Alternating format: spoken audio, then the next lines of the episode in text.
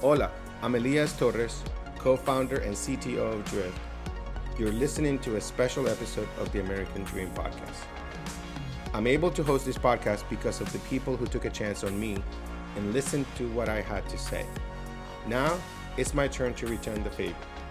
In this episode, we highlight a small business in the BIPOC community.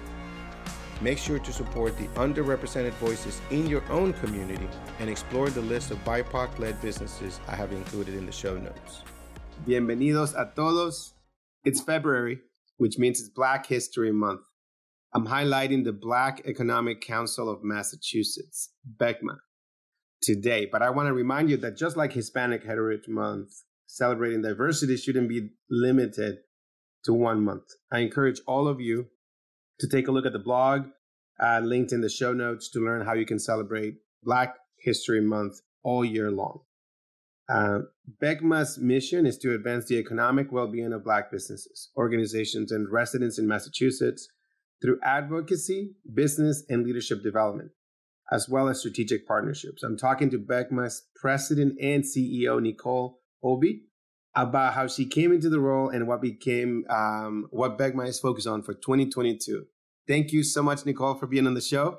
Right. Thank you for having me. Thank you for having me. I'm so happy to be here.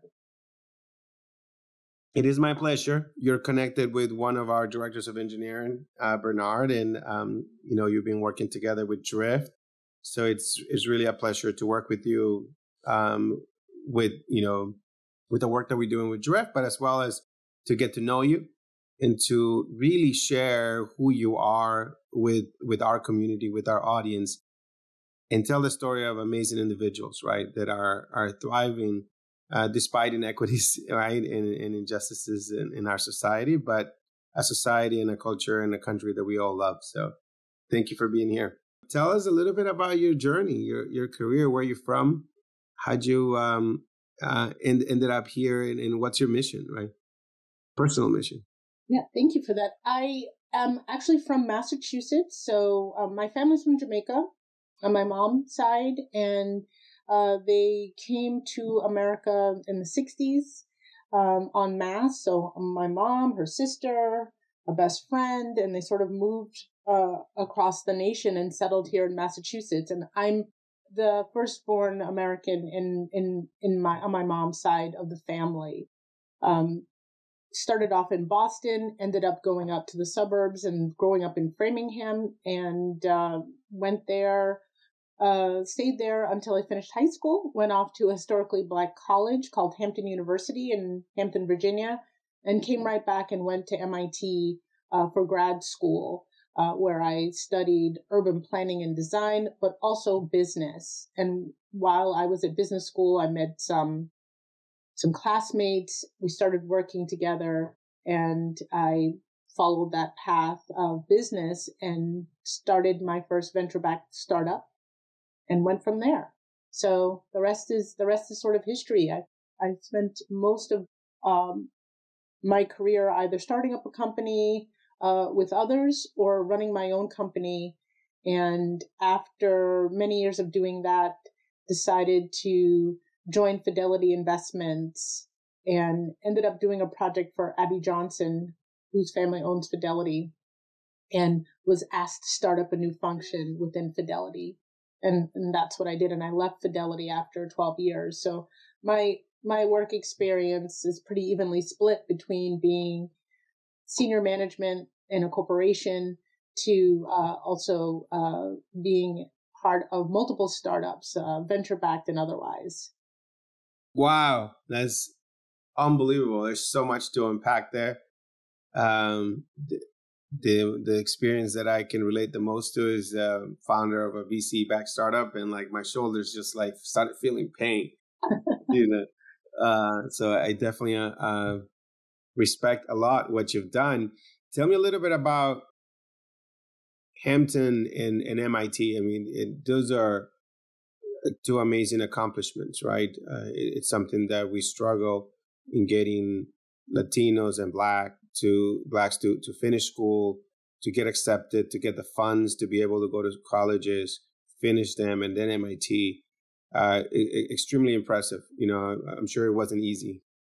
No, it wasn't easy. It's a, it's actually a, a great story. You know, um, had several choices coming out of high school about where I wanted to go to college.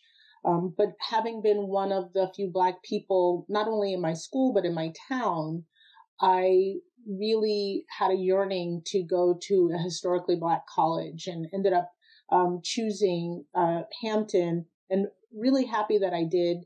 Um, just had never been in that environment before. Um, and I really took, off there and, and it really felt like home and that I was supported. Um, by the time I finished at Hampton, I had confidence in the perspective on what I wanted to do. I wanted to go to business school. I wanted to uh, continue uh, thinking about and working towards improving. Um, at the time, we, we, we didn't call it um, inclusion and diversity, but making progress so that kids like me could have the opportunities that I had. And so MIT was a really good choice um, for that because they had both urban planning as well as business schools. And, um, you know, I, I, I again was fortunate that I landed in a place at a time where I was given the opportunity to uh, walk into the dean of the uh, urban planning program at MIT and say, I'd really also like to go to business school and and have him uh, shepherd me through that process and help me to make that happen. So it was a fantastic experience, sort of going from historically black school and all that that brought um, to me to round out my myself as a young person to then uh, finishing it off with some what I think are really good, solid um, business school uh, business skills uh, and and a lot of the the work that I do today, um, while I've never before BECMA worked in the nonprofit space, a lot of how I work, especially with startups, came from my work in urban planning. A lot of that community development, engagement, uh, negotiation and dispute resolution, what a lot of people would call soft skills, um, of how to make progress in economic development, I have found really helpful throughout my career as an entrepreneur and in business um, to really uh, get buy-in and engagement from our teams, from our partners, and it's been really, really helpful to me throughout my career. What I learned in urban planning and design. You you must be a great leader. Um, I tend to be impatient. I just want people to like, let's go let's agree and disagree and move on. Well, that's decisive. That's fine. That's good. okay, good, good. uh, and and um and what was what was Framingham like? Was it um what was the the the demographics there when you were growing up? Because it's, it's a lot of Brazilian now, right? That that was now. So um, yeah. when I was there, there were three black kids in my grade. Um, wow. There were just a handful in the school in total. Um, we did, our school did participate in the METCO program as well. Um, but it, it really was not a very diverse community at that time. okay. Um, so, and like I said, that created a yearning in me to be around more black people and just just just now grow in a different direction in a different way yeah no that, that's that's that's wonderful right that you that you had the opportunity to do that and, and, and grow yourself and your identity and it and um jamaica right is a very diverse place right yes. people some I, I have never been, but I've heard I have a lot of Jamaican friends, and they say it's a very wonderful place because such a blend of so many cultures there. Yes. Yeah. I mean, don't tell my mom because I'm probably going to botch this, but believe the country's motto is one land, many people. So just to your point, yeah. there, there really are, uh, quite a, a, a blend and diversity of people from Jamaica. And so, so then you, you do MIT, you do business, you do urban planning. Did you go into urban planning, your startups, or, or there were Nope. My startups, my first startup that I co founded uh, with an MIT classmate and others was a software company. Um, don't know anything about software. My role in these ventures is as the strategist, right? Um, you know, I I was also pretty good at breaking ties. Again, going back to some of those soft skills from um, urban planning uh, between our chief technology officer and our other development tech development officer. So we had two chiefs that were in charge of technology and you know who's really doing what.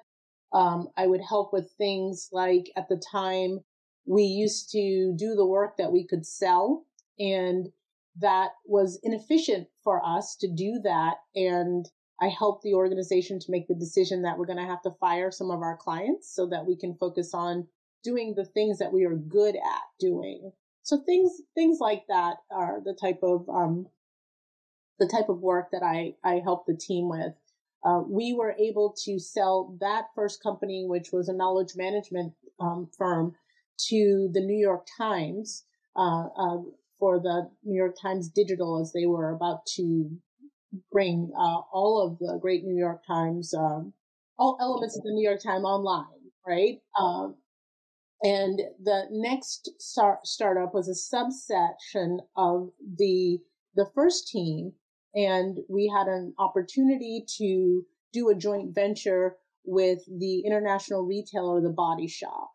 Um, so the VC that backed us for the first deal backed us for the second deal, which was uh, that firm was called SoftBank. They're still around today. They're a Japanese VC.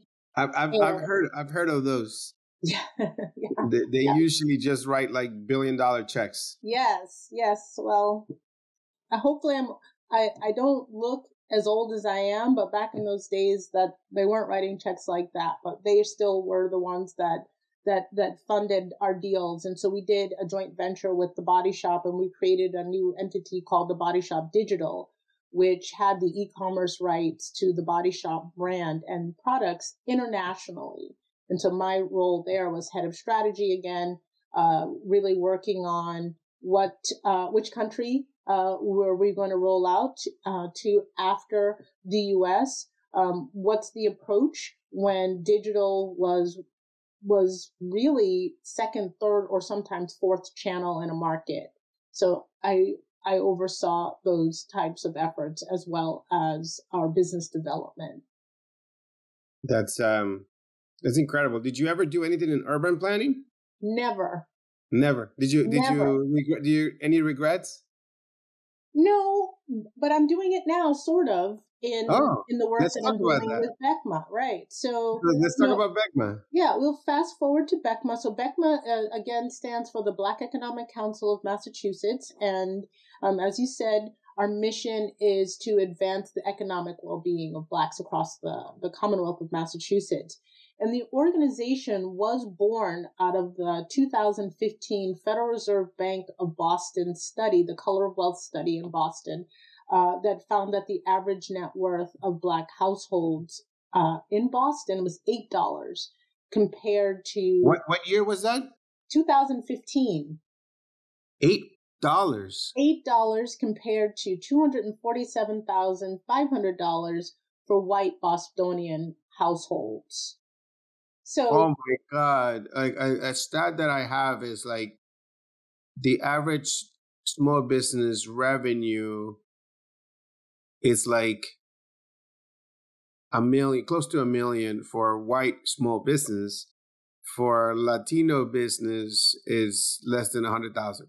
Yeah, yeah. And, and so, like, it, it you know, a hundred thousand dollars doesn't even pay one salary, right? Yes, yeah. And so, like, a single single owner, single employee, one employee business is so tough. So you're talking about that reason, the net worth of household, black oh, Bostonian households. And what does that measure? Like the value in equity in the home, or the savings, or the salary? Yes, all of it's the above. So all of those offset by your debt.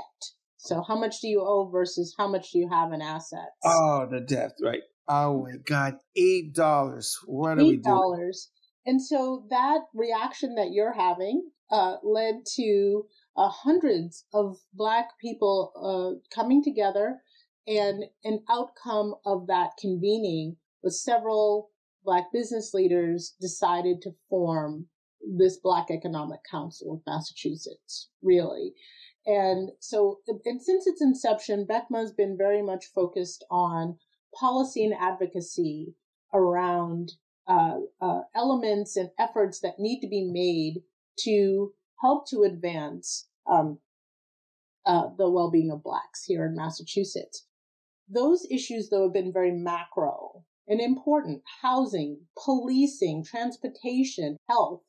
Um, in 2018, the organization got uh, Segun Idowu as uh, uh, as as our executive director, and he did so much to continue to advance the organization on policy and advocacy. Um, really put the organization on the map uh, for such a young organization. I joined BECMA in May of 20. So after 12 years uh, at Fidelity, uh, I left in 18. I uh, I heard you have a puppy. We got a puppy, and in walking uh, our our puppy in the neighborhood, uh, um, someone pulled up next to me, a black woman, and said, "Do you live Do you live around here?" I said, "I do," and we found out that we'd been neighbors for years. Um, at the time, for six years, and we never met each other.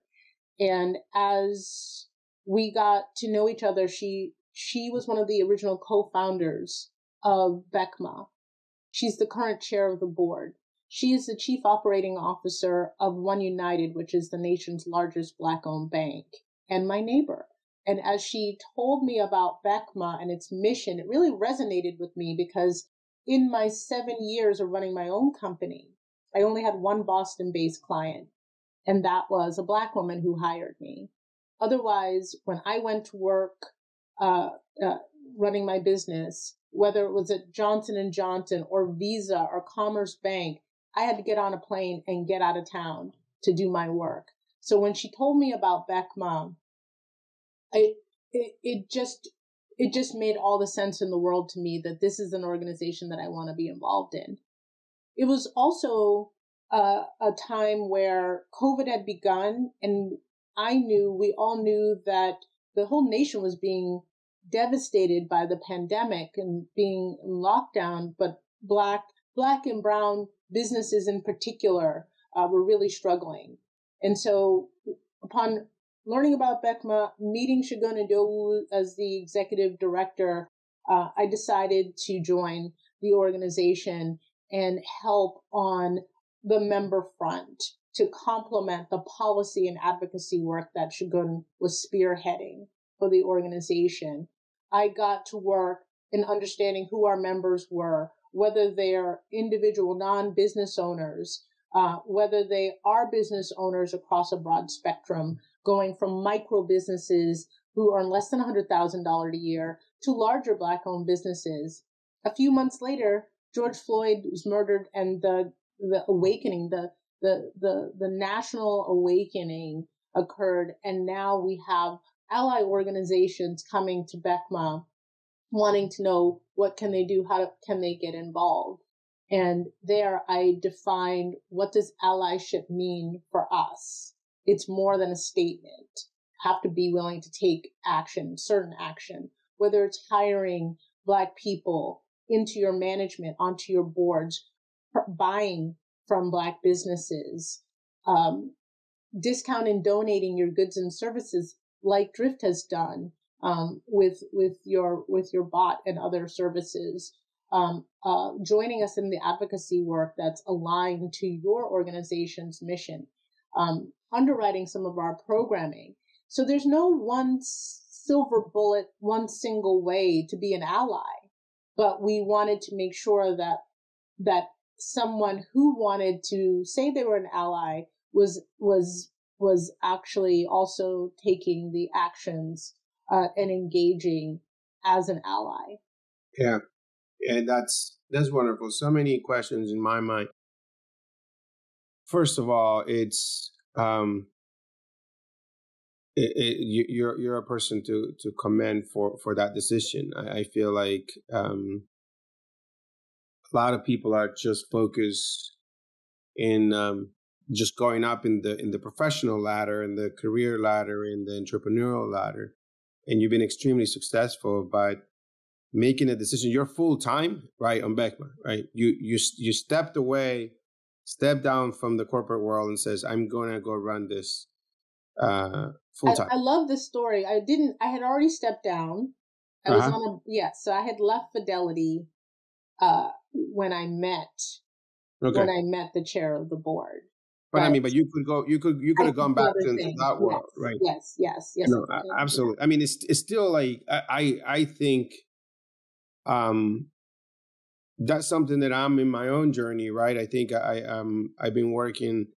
I don't want to tell you my age. I'm really really old. I don't want to date myself, but it's time for uh, at some point, right? It's like, do do we continue this or like my my heart, what it's telling me, right, is like how can I help, right? How can I make an impact to individuals, right? Yes. How can we solve these problems? And and so uh, part of this is a selfish reason to interview you to to hear about those two things, right? You you have the member side, and then you have the macro, the police, the policy, the government, right? The housing. Which one is makes a bigger impact?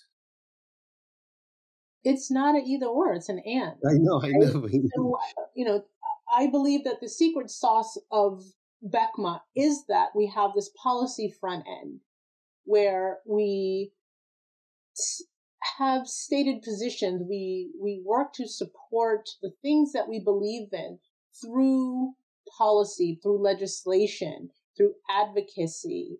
Um, but we also get to work and do the work that we can do directly in supporting our community. So whether it's during the, the, the lockdown period, making sure that we were able to get uh, PPE, masks, and other equipment to families.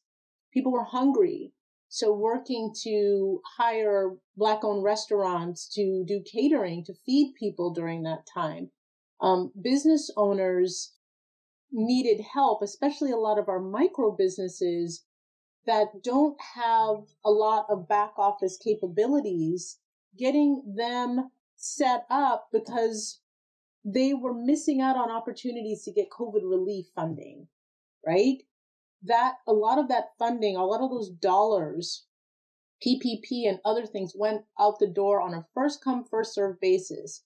That entrepreneur that's still working out of a shoebox for their accounting, doesn't, you know, haven't really done their taxes or they haven't separated their personal from their business yet because it's a side hustle, that entrepreneur missed out on a lot of that funding. And what that did at a, at a critical time, it set them off on a dire path, right?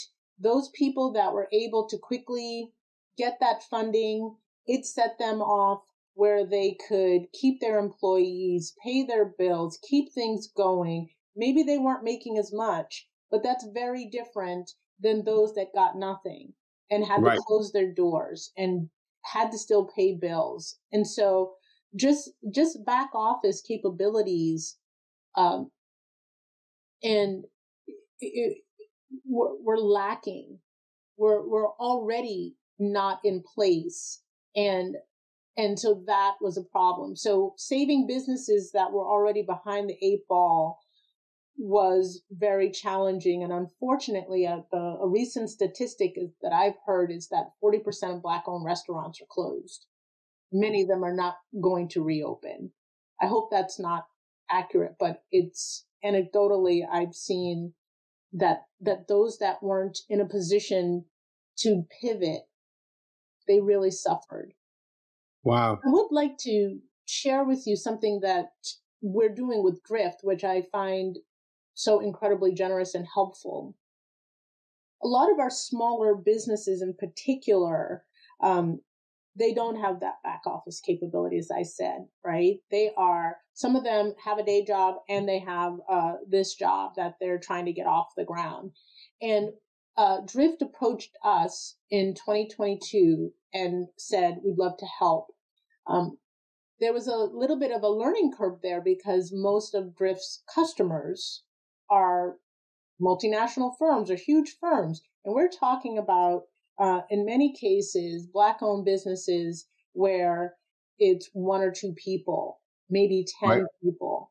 But what I have enjoyed about working with Drift and around sort of like product development's gone on where the the the bot service has actually really helped our entrepreneurs in many cases because they are too busy to read their contact us page inbound inquiries and all those opportunities just get wasted go They're out the too window. busy they they don't realize that somebody's on the website ready to buy something and just has a question so these yeah. are things that fine that i don't think your product was made to do that in particular for such tiny businesses. But it is something that we know is really helpful uh, to small businesses who are short staffed and so it's been it's been really um, a, a good journey. You know, a lot of businesses are not tech savvy and they're not completely comfortable and there's more hand holding and there's not a, a technology group or department to help them with this. And so those are some of the challenges. But at the end of the day, for those organizations that are able to adopt technology like like this, it's helpful. It, and it yeah. does it does answer a part of the the the challenge that they have around being small. Yeah, no, it, it's it's um, I, I think that um, you'll be surprised. Uh, we could use you literally for uh, product marketing, you know, material for because you you absolutely nailed the essence of Drift, right? And and how it helps them connect to every visitor on the website when you, especially when you don't have the time or the ability, right? the, the customer is on the site, the buyer is there. And, and we do not know that, right? So we bring this awareness on the site to, to the company, to the owner. And I'm really glad, I'm really proud of the team, you know, coming that initiative from the team itself, right? Not, not something that, that um, I had to do. I cannot take any credit for it. And so it's, it, it makes me even prouder, right? That, that, um, we can use our company, our uh, IP our software, right, to help these businesses progress to to to help them. We, we interview uh, one of your businesses. How many businesses do you uh, do you have? Are you impacting? Are you connected to? Well, we have members, so we are a member-based organization. But for BECMA, we are agnostic as to whether someone has paid a membership fee, um, whether we give them our support. So there are 2,000 uh, Black owned employer based firms, over 10,000 sole proprietorships. There are, you know, hundreds of thousands of residents and we, we represent, we don't always agree on everything because we're not a monolith, but we give support, um, yeah. to, to them all, regardless of whether they've paid a membership fee. What what what are what is like? I know you're working with the members, you're working with policy. What do you think is like one of the? Such a complex question, but it's like, what's causing the most disparity? You know, in in, in this in these businesses uh, compared to to to white owned business. The the most simple answer, because it is like you said, it's it's comp it's complicated. Yeah. The most simple answer is systematic racism. And what that means is this, the, the system itself is just set up against making progress. Yeah. So whether it's housing, policing, even something as simple as right now the BECMA and uh, uh, a few other organizations are party to a lawsuit against the city of Boston. A disparity study was done in 2020 and found that the city of Boston spent over $2 billion and only 1.2% of it went to Black and Latino owned businesses, right? Um, that's systematic, right? So an, an example within that situation is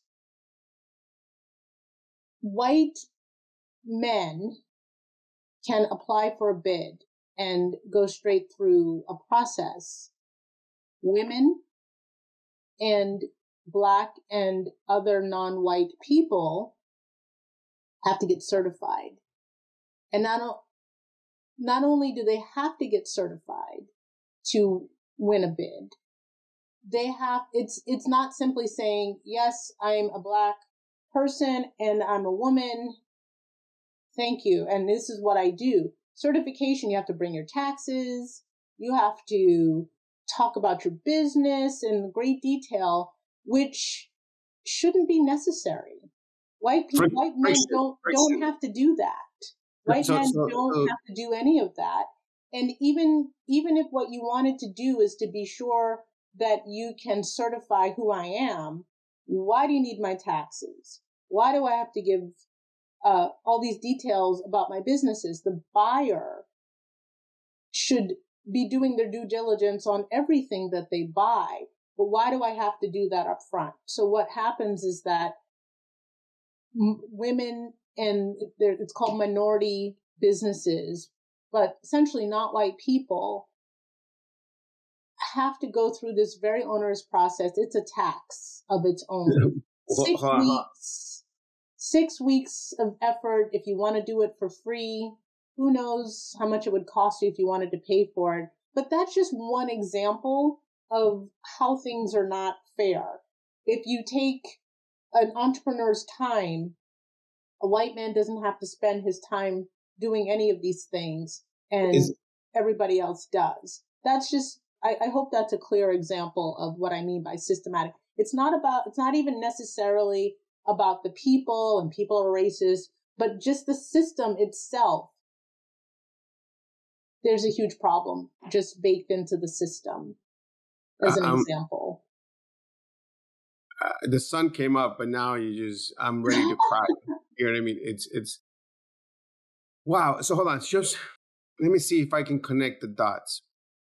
Um i've been i've been joining more events and participating with the latino community and the business community similar to yours and i always hear this thing from the community leaders to the Latino business owners, please register your your business as a minority. Did you do it? Did you do it? They're like always trying to help, right? Like the, the and so I'm like, I didn't register for that, and I don't know. I just we just launched, and we're you know we're we're we're we're, we're national. Like I, I and they're like, I'm like, why do I need to do that? Everybody's always asking me, did you do it? Did you do it? And I'm like, I don't know what that's for. So help help me educate, right? Why do you have to register your business in Massachusetts? To get what? To get the right to bid. To bid what? For, for what? Government, for government contracts. So for government contracts. For Examples government of government contracts. contracts. What's that? Examples of government contracts for a small business. Yeah, the municipalities. So Brookline, uh, they you want to sell office supplies to Brookline. Okay. Yeah, you. so to, so so you, and and so then if I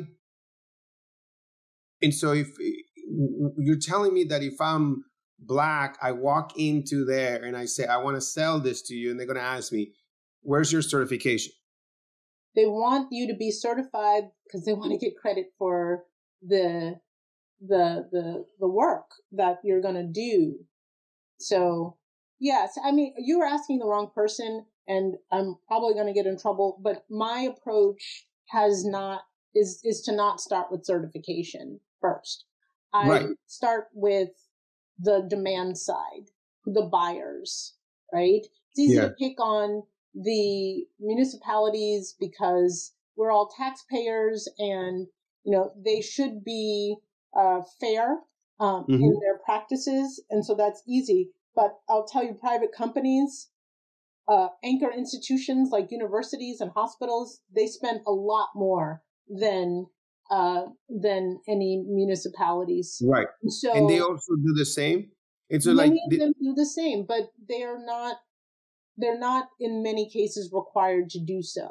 So what I'm saying is that the problem, yes, the, the, the practice is, hey, you have to get certified to get an opportunity. That's not fair, but that's the way it is. Uh, especially for municipal or state or government contracts. Private companies often have their own criteria around it as well. I think at the end of the day, some folks are trying to do a good thing. I don't necessarily think that certification is the best uh, approach for accomplishing the goal.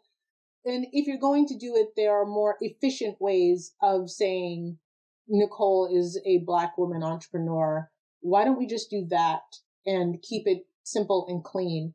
Um, right. I no, I agree. I agree. I think this this is something that I've been, you know, educating myself. Right. That is it's like my experience as a Latino is not the same as a, an experience of a black person in the United States.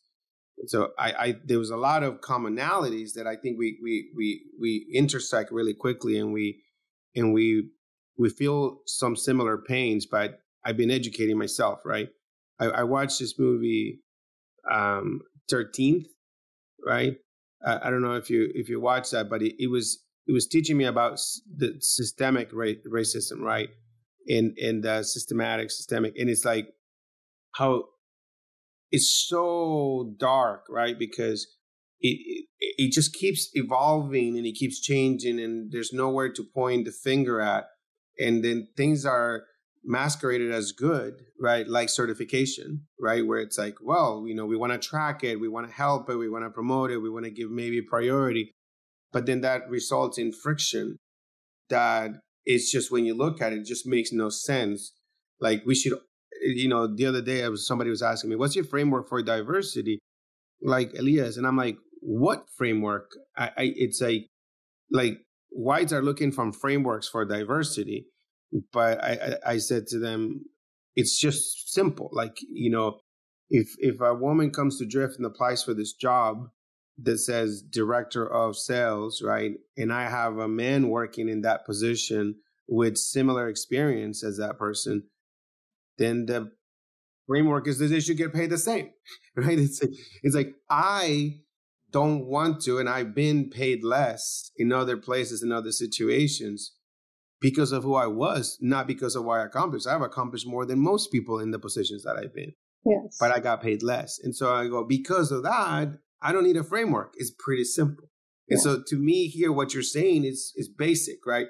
It's like I should be able to if a, if a white male comes into the municipality or a hospital and can offer their business and their services to that to that business to that organization, I should be able to do the same, right? Yeah, and, and even in, it's good to acknowledge that in 2022 you should be able to walk in and offer the same services, but also know that another element of systematic racism or or just things ingrained the in the, the the the issues being ingrained in the process sometimes the requirements are oh you have to have experience in doing this. Well how am i going to get experience because you I've never been hired to do this because you're saying I have to have experience.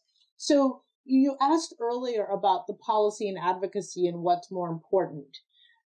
It's and this is where the and comes in. So this is where we can push on the policies, the laws, um, and advocate for change um, in in in things like this. We at BECMA are pushing around more data transparency.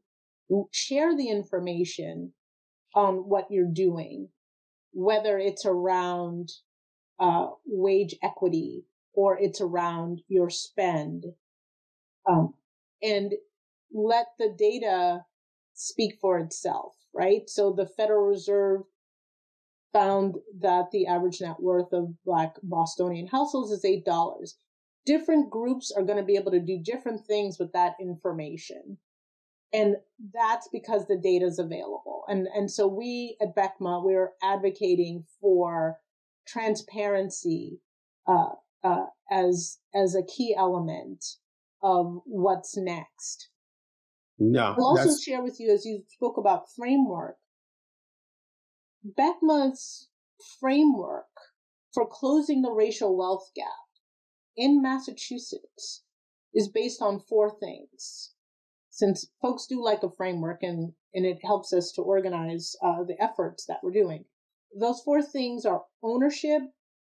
I'll go through each one. Ownership, placement, commerce, and entrepreneurship. All of those are enabled by data, capital, strategic partnerships, and policy and advocacy work. So I'll start with entrepreneurship. We all know what that means. Yes, we have to spur more entrepreneurship. That is for sure here in Massachusetts. But as I said, we also have existing businesses that we need to support. How do we get them the support that they need to grow? Ownership. You indicated, and you were right to say that home, the level of home ownership is a key driver in determining uh, net worth. And Massachusetts, in Massachusetts, black households level of home ownership is lower. So that will be helpful to encourage and support more ownership.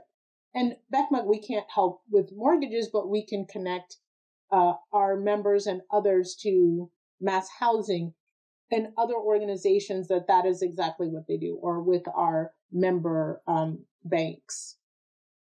But the other side of ownership is also business equity. For those businesses that were able to get COVID relief funding at all, a lot of it passed straight through to landlords. And we learned from that. And we know it's really important to help Black owned businesses buy the businesses uh, that they've been renting when it when it makes sense to do that. It might make sense to look at other ownership structures. Should this be could this be a cooperative or employee stock ownership uh, uh, model?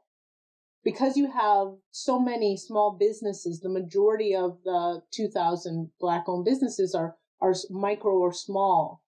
What about partnerships, joint ventures? That's another area that we're very much focused on. Another pillar, the third pillar is around placement. That's another two parter. The workforce. We can pound the table all we want, but we have to make sure that we have people from adults and high school age in the pipeline getting the skills that they need to go into digital careers, life sciences, um, clean tech, and others. The other side of placement that we're focused on is about putting Black people, actually Black and Brown people, in decision making roles on, on, on boards, in management, and commissions. And once those people are placed, giving them the training to uh, support them in being successful in those roles. Because as you know, being on a board is not the same as a, your regular job. And being successful there is a whole different set of skills. And we want to make sure that they don't just get there, but that they do well. Right. The last area, the last pillar is commerce. And that is whether it's B2B or B2C, making sure that our businesses have Drift and other tools uh, have they, that they have the operational support the right people place or things uh, making sure that they have access to funding uh, sources, whether it's loan financing, grants, venture. So that's our model um, for closing the racial wealth gap in Massachusetts. No, that's that's um, absolutely very familiar with all those different challenges. I, I live with some of them every day hiring and, and, placing and training, investing in students and scholarships. So, uh, really, really appreciate um, your dedication, right? And, and maybe if you can leave us with with some tips, um, I would say like for people that want to learn more about this, right? You said that you have allies coming and asking for help. What's the best advice? How can they find you? Um, what do you want to say uh, for people that want to raise their hand? Oh, thank you. I say reach out to BECMA to learn more about the work that we're doing um, in those four pillars, supported by those four enablers. And I would also say that, as you said, don't wait. Um, just do, just try it. Try to be the change that you're looking for in your day to day life, um, in your community, at your job. Um, that that's what I would really say. It's Absolutely. it's there. There's no one way. If you're looking for the the one answer and this is the way it's going to be, uh, and and and then you can act. I say no. Really, it depends on on on you, what you feel comfortable with doing, what makes sense for you, but do something towards being more inclusive, more fair, yeah. more aware, and that's that's a great start. Yeah, absolutely. I echo ditto, hundred percent everything in that. Right, and it's like, and and we shouldn't judge, and we shouldn't, you know, uh, question everybody's different intent and ability to help, but we should just all get started and encourage everybody to get started. Doesn't matter how little it is, right? But but but take action, not just say you're going to be an ally, yeah. right? It's that's the key. Do something. Do uh, something. Do something. GSD, get stuff done. yes, yes. Uh, well, thank you very much, Nicole. Uh, it's been uh, great to hear. I feel like I sometimes interview more Latinos on the other side through my network and my connections and, and my familiarity with the issues. But uh, it's good to hear about what your organizations are doing for the Black community in Massachusetts, especially. Right? It's like, um, thank you so much for what you do for for for them, for the businesses. And what I say, like, it's like the podcast, right? Is I feel like what we want to do is help people achieve their own version of their American dream, right? Yes which it could be at home, it could be a business, it could be helping, it could be working at a nonprofit, it could be starting their own venture, right? So I love it. Thank you so much for having me, and thank you for being a great uh, ally with BECMA. We really appreciate that and the work that you do, and I hope the rest of your day goes very well. Thanks for listening to the American Dream Podcast. Make sure to hit subscribe so you never miss when a new episode drops. If you like this episode, please leave a six star review wherever you listen to your podcast. And if you're interested in learning more about my American Dream mission, subscribe to my newsletter linked in the show notes.